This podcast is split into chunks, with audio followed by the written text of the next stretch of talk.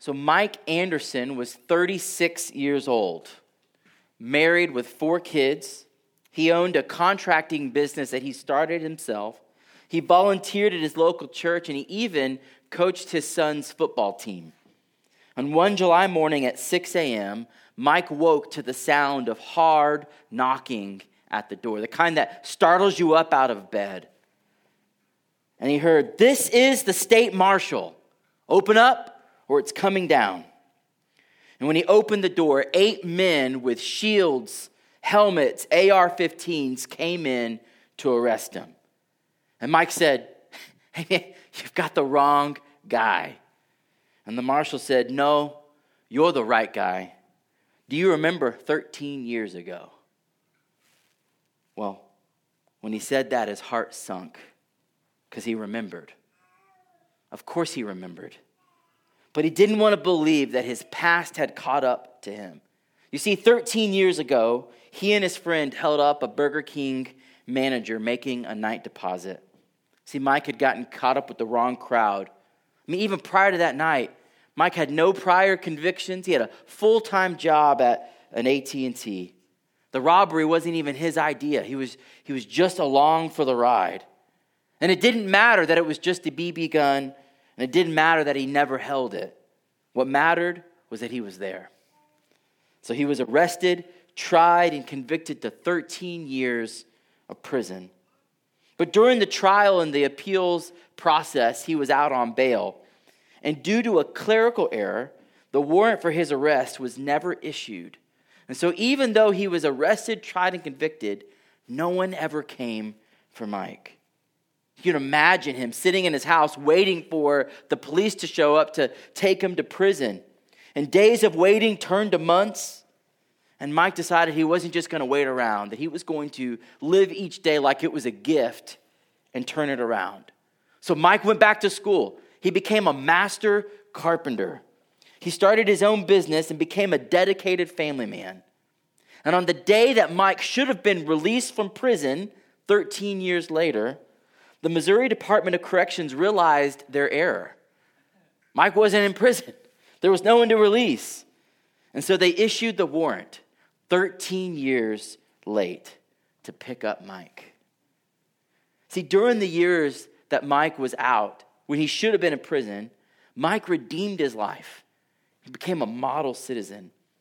And as Mike went to jail, the news reports of his story started to spread. Thousands of people started signing petitions to release him, saying, Listen, he is no longer a danger or threat to society, and to arrest him now actually violates the constitutional amendment to due process.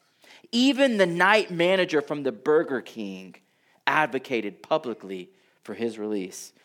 And after almost a year of litigation, the judge ultimately agreed, and he was released from prison as a free man to no longer have to look over his shoulder.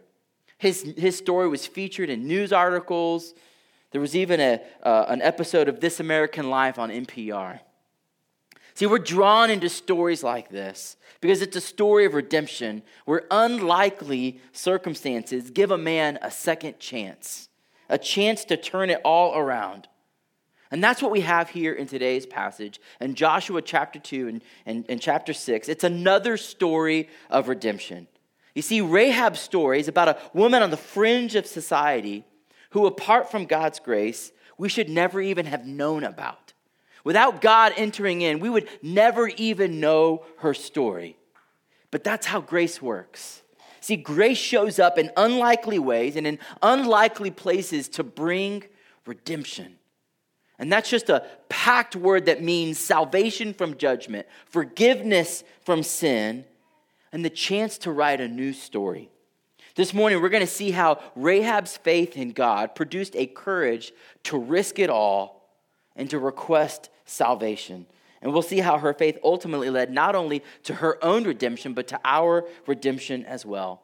So this morning, we're going to see Rahab's risk, we'll see her, her, her request, and her redemption. Now, before we jump into the text in chapter 2, because we're kind of jumping into a book that we've not studied before, let me set the scene with some context.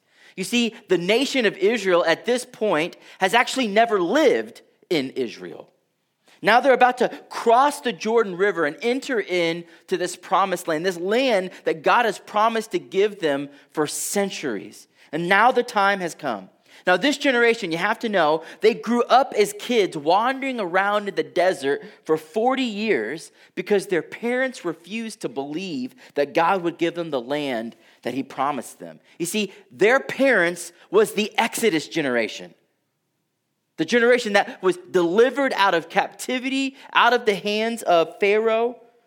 They saw God bring the Egyptians down to their knees. The most powerful empire of their day was brought to its knees, and yet that generation failed to believe that God would give them the promised land. And so this new generation is raised up and they're ready to enter in. They've buried their parents, they've buried Moses, and now they're following this new leader named Joshua. And the time has come for them to do what their parents were too afraid to do and enter the land. See, their parents lacked the faith. And so if you're reading the story, you're wondering, will they have the faith to enter the land? Now, the only problem is that the Canaanites stood in the way. They lived there. And these, this people group would not give up their land without a fight. Now, at this point, I have to address a common objection that often uh, is landed against the goodness and justice of God here. Because many people would ask, why would a good, loving, and just God order the killing of the Canaanites by the Israelites? And I think it's a great question. It's a good question. It's something that we have to answer and address. It's not going to just go away by sweeping it under the rug. And it's a massive question. People have written entire books on it, and I don't have that kind of time today. So I do want to address a couple things that I think will help us to start engage with that. And we're going to link some videos in the weekly sync that deal with a little bit more uh, fully. But the first thing we need to realize that this is not murder this is not ethnic cleansing, nor is it genocide. You see, this, this has nothing to do with race. This has nothing to do with ethnic superiority. This is not saying, God's not saying you are the better, superior race, and so you need to wipe them off the face of the planet. That's not what's going on. In fact, the Bible tells us that this is God executing justice and judgment. Now, we hate those words in our society. Just the mention of them makes us uh, uh, angry inside. But he's God. He actually has the right and the responsibility to judge and bring justice. And all of us feel that way when, when, when, we've been sinned against in a grievous way, that pit, that feeling that something has been taken from me and justice needs to be done. You have that feeling because you're made in the image of God who feels that exact same way. And it would not be just for God to let rampant sin go unpunished. See, in the case of the Canaanites, history tells us that they were a violent and bloodthirsty people. They practiced child sacrifice, and they even incorporated um, weird sexual practices in their temple worship. Now, this doesn't mean that they were the worst human beings that ever lived on the face of the planet, but it doesn't mean that they were innocent either before a holy God. You see, there's this certain corporate moral threshold that a people can cross, and when they do, there's a point where God says, enough. And he does bring judgment. And here we see God moving in a pronounced, large scale way. It's startling. And it's actually supposed to be. It's meant for us to go, wait a minute. God takes sin seriously. He's not Grandpa Joe who's just like, it doesn't matter. That's not who God is. Now, you might be asking, why did they receive judgment and Israel receive mercy? I mean, if you look at their storyline, you realize these aren't a perfect people either, right? And you'd be right to ask that question. The reality is, both nations have sinned, and I don't know why the Canaanites receive judgment and the Israelites receive mercy. A lot of times, the answer to our biggest questions of why is I don't know. It would be wrong for me to make up an answer in the place of clear biblical truth. I don't know everything. And so sometimes the answer is I don't know. I don't know. I don't know why. The Bible doesn't say why he chose to extend undeserved mercy to Israel and why he chose to extend deserved judgment to the Canaanites. But we should remember this the fact that God saves anyone, the fact that God would extend grace and mercy to any of us, is an act of grace. Unless you think Israel is never judged, keep reading. They get their just deserts as well.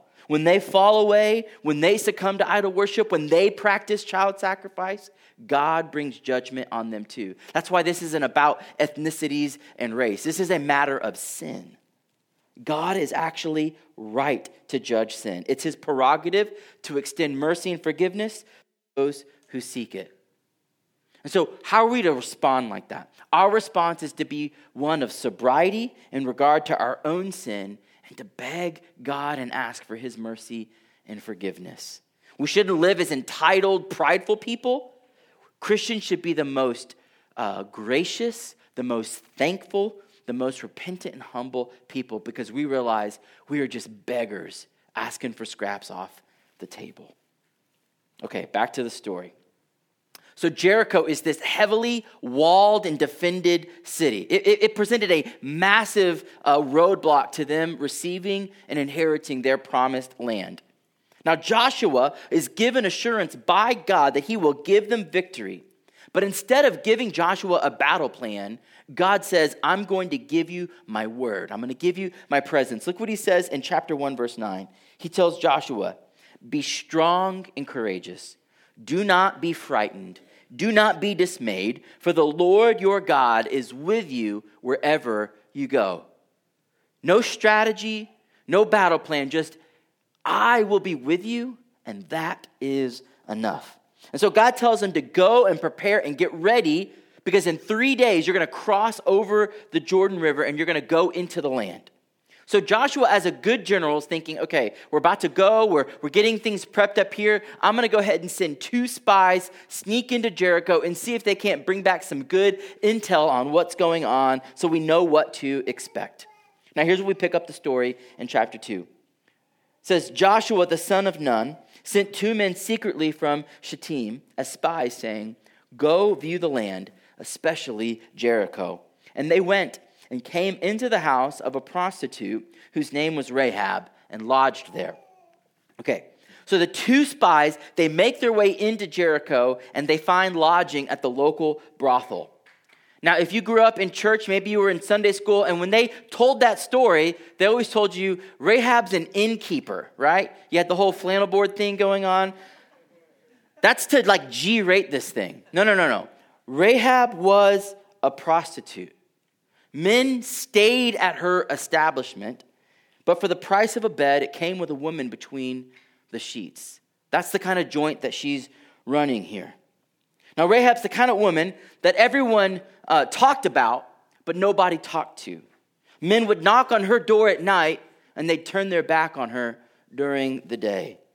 Even in this pagan culture, she would have been seen as a social outcast, a moral leper.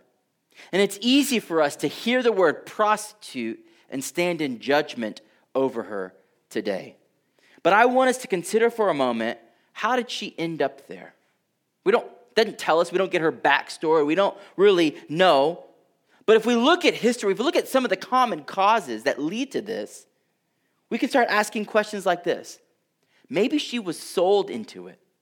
Maybe she was forced into prostitution, and now she's under the heavy hand of the local pimp. Maybe she went down this route because of her family's poverty and she just saw there's no other way to help provide for my family. If I don't do this unwanted and demeaning profession, my family's going to starve. See, these were very common reasons that forced women into these unwanted and demeaning professions. And guess what, guys? Not only was it common then, it's far too common today. In fact, historians and social anthropologists will tell us that in the ancient world, much like today, poverty is the most common cause of prostitution. It's what leads and, uh, and, and fills sex trafficking, it's what contributes to it. So don't think Rahab is this high end escort who is using her body to pay for some lavish lifestyle. That's not Rahab. It's far from it. This is a woman who, in all likelihood, is here not by choice, but by force, either externally as a trafficking victim or due to poverty. Now, we can't be certain about this. We don't know. The Bible doesn't tell us. But I want us to give her the benefit of the doubt this morning so that we don't write her off. It also begs the question what are the spies doing there? Why, are they, why, why is their first stop the local brothel? I mean, are they mixing business with pleasure? Now, I think the answer is no, and here's why. I don't think they were morally compromised. If you do a little more digging and thinking about what these cultures were like, you'll realize that I think they stayed there because it was the only place they could go in a city that was already suspicious of them. You see, Jericho knows Israel is encamped on the other side of the Jordan, and they've heard stories about their God, and they're suspicious, and they would have stuck out like a sore thumb. They don't have a mole on the inside. In this culture, there's no best Eastern to get a room. This is the kind of place that was a joke. Best Western, best Eastern. All right. It was a good one. All right, here we go. This is the kind of place where people come and go and people don't ask a lot of questions, right? It's a place where you can lay low and gather some information and bring back to Joshua. Just like we give Rahab the benefit of the doubt, I want to give the spies the benefit of the doubt this morning. Look at verse 2. And it was told to the king of Jericho, Behold, men of Israel have come here tonight to search out the land. Then the king of Jericho sent to Rahab, saying, Bring out the men who have come to you, who entered your house, for they have come to search out all the land. Now we find out real quickly their cover is blown and they're detected. Maybe there was an anonymous tip line, but the king knows about where they are. So the king comes to Rahab, the men do, and they say, Bring out the spies. We know they're in there. Now, if Rahab is a good patriot, she'll turn them over without question. And she also knows that if she doesn't, that they're going to bust in, do what they need to do, find them, kill them, and kill her as well. Look at verse 4. But the woman, Rahab, had taken the two men and hidden them. And she said, True, the men did come to me, but I did not know where they were from. And when the gate was about to be closed at dark, the men went out. I don't know where the men went. Pursue them quickly, and you'll overtake them. See, Rahab knew who they were. She knew enough to know that eventually people would start talking, and eventually there'd be a knock at her door. So she takes preemptive action and she hides the spies. And when they come and start asking questions, she knows she can't outright lie and say that they've not been here. She can't say they were never there. So she says, Yeah, it's true. Now that you mention it, I did see those guys, but you're, you just missed them. They've left, they snuck out the gate. And if you hurry up, you can probably catch them. It's the perfect cover story. It gives them no reason to come in and search because they know every passing minute they're getting farther and farther away. And so they, they run out and go try to catch up with the two spies. So, as quickly as the soldiers come, they leave and go and pursue the spies on a fool's errand. You see, Rahab in that moment risked everything, her very life, to save the Israelites from certain death. If she's caught in the lie, it's over for her. And not only that, think about it. In that moment, she becomes a traitor to her own people, doesn't she? Her risk is not motivated by selfish ambition. She's not thrill seeking. See, in our culture, when we talk about the word risk, we often think of this kind of thrill seeking. That's not what's going on. In the Bible, risk here is driven by faith, it's a self denial for the sake of others. This kind of faithful risk is a self denial for the sake of others. It's not do what you can do to get yourself ahead. In the Bible, faithful risk is to purposefully make yourself vulnerable, which makes you liable to spiritual, physical, verbal, emotional harm for the sake of others. And that's exactly what Rahab does. She puts her own life on the line. She hides and protects the men at high risk to herself. She knows the guards will kill her and them. But she also knows, she's got this deep, pervasive sense that these guys are on a mission from the one true and living God. Something is fueling this risk. Something has changed Rahab. And like a good writer, the narrator hasn't revealed yet what's behind all of this risk. Let's look at the next section to see her request. We'll see what's driving it. Look at verse 8 with me. Before the men lay down, she came up to them on the roof and said to the men, I know that the Lord has given you the land, and that the fear of you has fallen upon us, and that all the inhabitants of the land melt away before you. For we've heard how the Lord dried up the water of the Red Sea before you when you came out of Egypt, and what you did to the two kings of the Amorites who were beyond the Jordan, to Sihon and Og, whom you devoted to destruction. See, Rahab goes to the men on the roof to let them know hey, the coast is clear. They've left. And she tells them she knows that the Lord has given them this land. She can already see what's about to happen. See, the, the, the, Canaanites have heard about how their God delivered them out of slavery, how he dried up the Red Sea, how he allowed them to cross. He heard about how God gave them victory more recently over the Amorites. And the whole city is in this panic, this stir, because they know that the God of Israel is on the move. Rahab knew that spiritual and physical upheaval was about to sweep through Jericho. How did she know that? I mean, we know she's savvy. She just turned away the, the king's men at her door. She's probably up to speed on politics. But I want us to consider the reality that Rahab started to believe in the God of Israel. Not just be panicked about him, but started to believe that there were some seeds of faith in Rahab. And when the spies showed up at, their, at her door and she saw that they were men of Israel, it sealed the deal for her.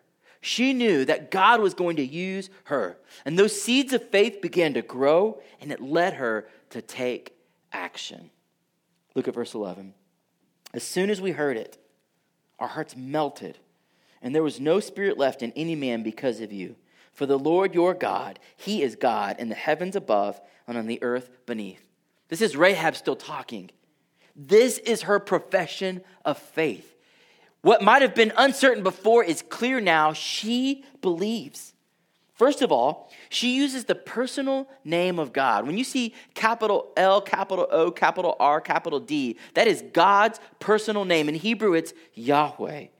This isn't the generic term for God, but this is his personal covenantal name. It's a name that implies belief and trust. When you use that name, you're saying, I believe in you. She rejects her tradition, she rejects her gods, and she makes a bold proclamation Yahweh, not Baal, is God. No other false gods. Yahweh is the one true and living God. He is God in the heavens and on the earth below. He is God and God alone, full stop. That's what she's saying. Did you know her confession when she said, God is God in the heavens above and the earth below? It comes up two other times in Scripture. The two people who say it are Moses and King Solomon. Like, you can't get more Jewish heavyweight than that. And she just added her name to the group Moses, King Solomon, and Rahab. What an unlikely triad. I mean, this woman is an outsider by every possible category that you can imagine. First of all, she's a woman. In this culture, she's a gender outsider. She's a Canaanite, their moral, mortal enemy. She's a moral outsider because she's a prostitute. And she's a resident of the city that is on the chopping block. You can't get more outsider than that. But now, she has just numbered herself among the faithful. You know, she shows up again later in the Bible, in the book of Hebrews verse 30, uh, chapter 11, verse 31. By faith, the prostitute Rahab did not perish with those who were disobedient because she had given a friendly welcome to the spies. This whole chapter in chapter 11 is like the most faithful people in all of the Bible. Rahab makes the cut. The writer of Hebrews has no problem naming her as one of great faith, faith that motivated her actions. The book of James, we just finished going through it. It says the same thing in chapter 2, verse 25. In the same way, was not also Rahab the prostitute justified by works when she received the messengers and sent them out by another way? Both of these verses are saying that Rahab had faith, and not just any faith, but faith that should actually be an example to us. Her belief was risky, it would cost her everything. She risked her life, and in turning away from her false gods of Canaan to the living God of Israel, she was saying, Yahweh is my new identity. I'm no longer a Canaanite. I'm no longer a Baal worshiper. I am a child of God. I will no longer be defined primarily by my nationality or by some false religion. I am a child of God. And after, after she drops that orthodox confession on them, she makes a request. Look at verse 12. Now then, please swear to me by the Lord that as I have dealt kindly with you, you also will deal kindly with my father's house and give me a sure sign that you will save alive my father and mother, my brothers and sisters, and all who belong to them, and deliver our lives from death. She says, Guys, I believe God is on the move. I've dealt kindly with you. Now, please deal kindly with me, and not just me, but my family as well. See, Rahab's not looking out for number one, she's looking to redeem her family as well. And look what they say to her in verse 14. The men said to her, Our life for yours, even to the point of death. If you do not tell this business of ours, then when the Lord gives us this land, we will deal kindly and faithfully with you. See, the spies not only grant her request, but did you hear it? They give her a promise. They say, Our life for yours. That's the heart of the Christian message. Their gratitude led them to bind themselves to her. And in this moment, this outsider is transformed into an insider. They treat her like you would treat your brother or your sister. We guarantee your life and your family's life and we seal it in our own blood. Look at verse 18. Behold, when we come into the land, you shall tie this scarlet cord in the window through which you let us down, and you shall gather into your house your father, your mother, your brothers, all your household. If anyone goes out of the doors to your house into the street, his blood shall be on his own head, and we will be guiltless. But if a hand is laid on anyone who is with you in your house, his blood will be on our head. But if you tell this business of ours, then we'll be guiltless with respect to the oath that you have made us swear. And then Rahab said, According to your words, so be it. Then she sent them away, and they departed. And she tied the scarlet cord in the window. They said, Look, get everyone you want saved into your house. And we're going to mark your house as a safe house, but we can't guarantee anything beyond that. Get them all inside. In order to mark the house, take this scarlet cord that they find, and they say, tie it in the window. It will differentiate your house against others so that when the city walls are breached and the attack comes, all the soldiers of Israel will know this house is to be protected, this house is to be kept safe. Now, much more than just a practical marker, the scarlet cord has all kinds of symbolism in the Bible. You see, in the Old Testament, the color scarlet is associated with uh, promiscuity and prostitution and even eroticism. You can read through the Bible and hear that. In fact, in our own day, the color red has had a long connection with the sensual. Just think of Nathaniel Hawthorne's The Scarlet Letter. Or for the music lovers, consider the police, Roxanne. You don't have to put on that red light, walk the streets for money, right? You don't care if it's wrong or if it's right, right?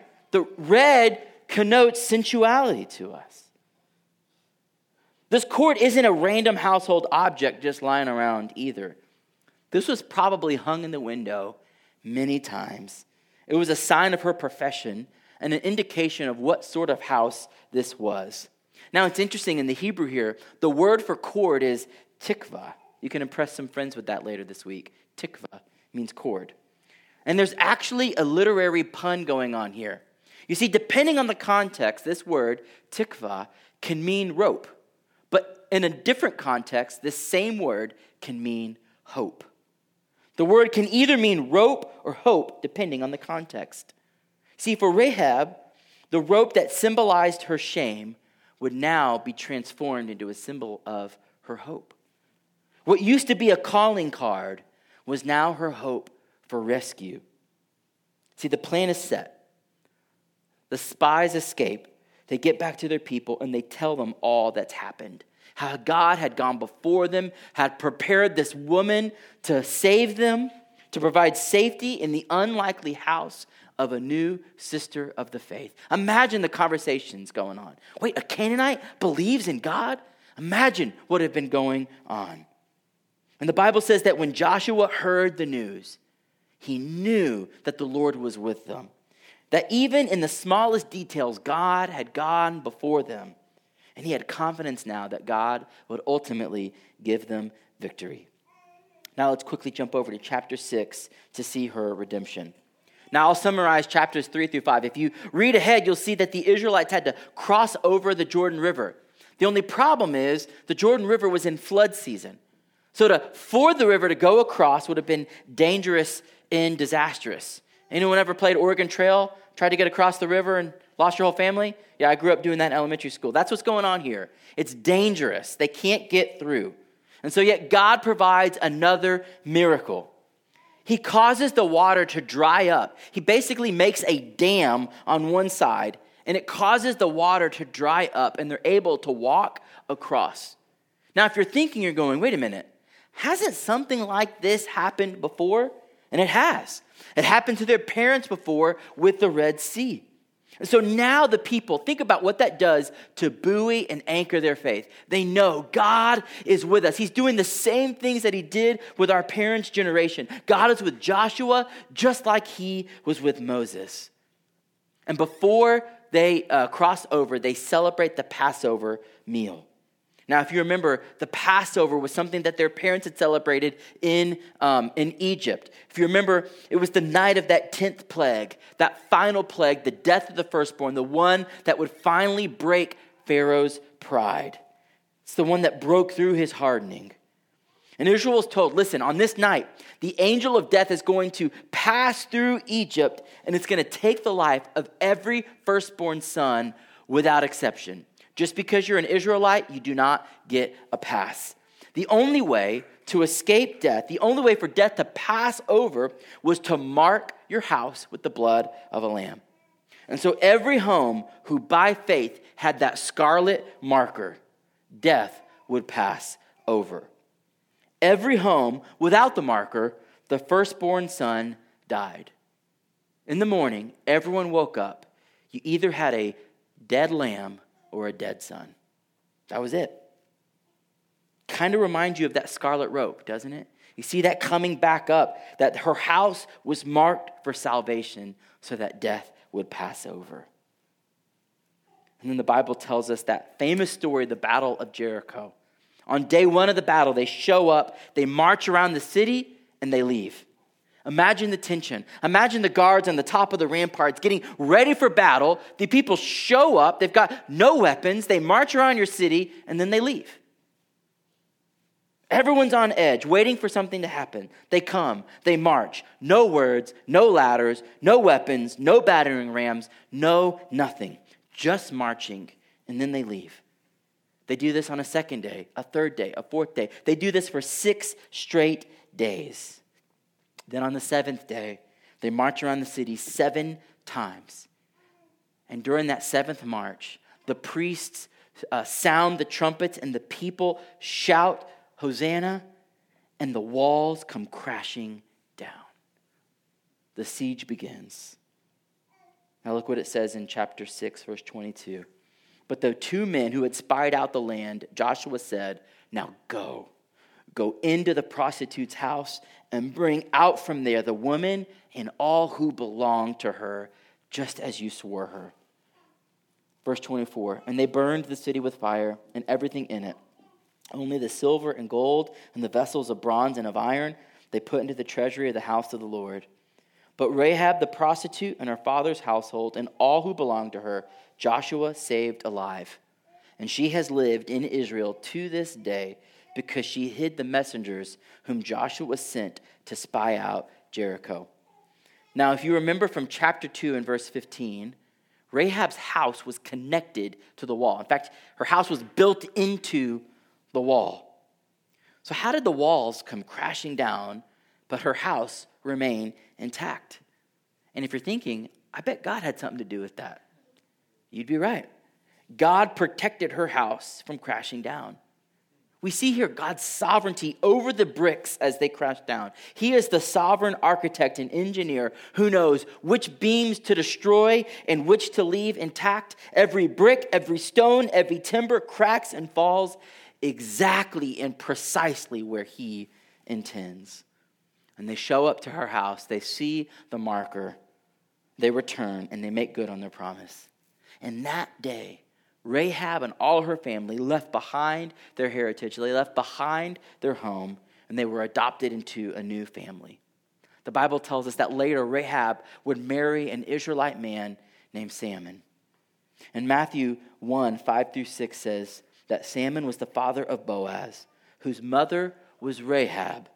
Boaz, the father of Obed, whose mother was Ruth, and Obed, the father of Jesse, and Jesse, the father of King David. This woman, who was a quintessential outsider, a lowly, outcast Canaanite prostitute, becomes an insider of the highest kind.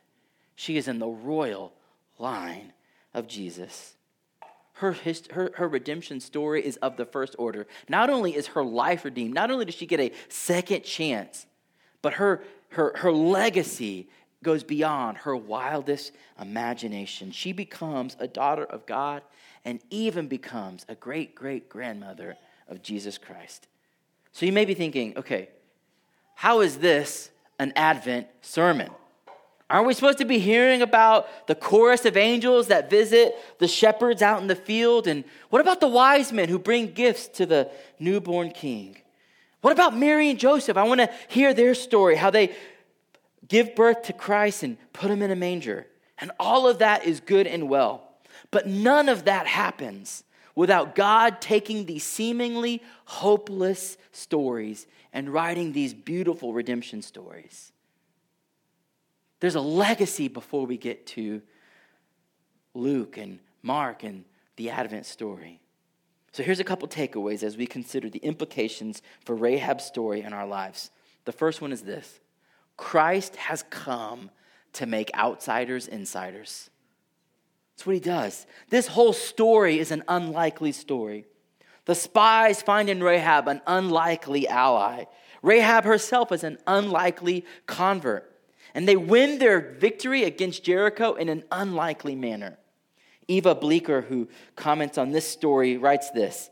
She says, with her confession, she's talking about Rahab, with her confession of faith included in the story, we have proof that anyone, even the most unlikely, can believe.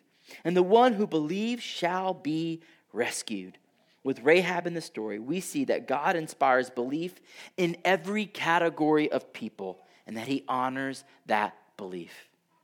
Rahab, like all of the other mothers of Jesus in our Advent series, are outsiders who become insiders. The fact that their names are even mentioned in the genealogy is shocking. In an ancient patriarchal society, women never make the list, let alone five of them. They're gender outsiders in their culture. And when you look further into their lives, you find that three of them are Gentiles, unclean nations who, who aren't even able to go into the temple to worship God. They would have been racial outsiders as well. And when you look into their lives, you'll find all of them are surrounded by scandal, sexual taboos, and abuse in its many forms.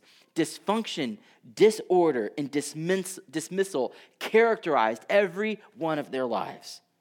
They're moral outsiders, gender outsiders, racial outsiders, cultural outsiders. And that's precisely the people that God used to bring about the birth of his son.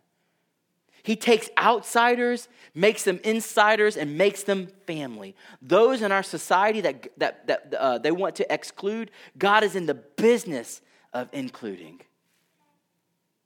That's good news for you and me. If you find in yourself this, this, whatever it may be, you feel like you're an outsider. The good news of Advent is join the family. He's in the business of making outsiders insiders.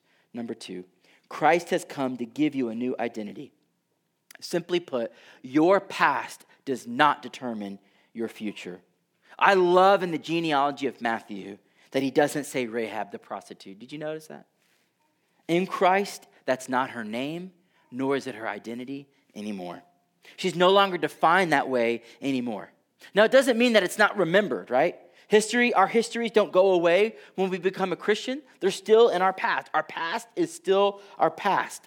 But, friends, listen, it doesn't have to define you anymore. It doesn't have to have the final word on you anymore. It's true, the writer of James and Hebrews remembers Rahab's past, but how is she defined? Not by her old profession, but by her great faith. And she's given to us as an example of faith and as a demonstration of God's glory and His grace. So, what is that word after your name that defines you? Maybe that word haunts you. Do you feel like an outsider? Do you feel like an outcast? Do you feel like maybe your life is too far gone? You think, God wouldn't want me. There's no way. Maybe you think, but Pastor, you don't know what I've done. But let, friend, let me tell you, you don't know what I've done. I have a past too. And the Bible's full of people with words after their last name. You've got the Apostle Paul. You know what's after his last name? Murderer. Father Abraham. You know what he was? A liar. That kid lied everywhere he went. King David, an adulterer and add murderer to that one. Prophet Moses, he was a coward. When you read about his life at the early stages, he was a coward. Yet in Christ, all of those words can become your history, not your identity. With God, it doesn't matter who you were. What matters is who are you becoming? Romans 1:16 Paul says this, I am not ashamed of the gospel because it is the power of God for the salvation of everyone, everyone who believes. See, Rahab is ultimately remembered for her bravery and her faith, not her harlotry. Not for sleeping with men, but for trusting in God. She was blessed with a good husband and became a foremother to Jesus, not because she deserved it. No, no, no.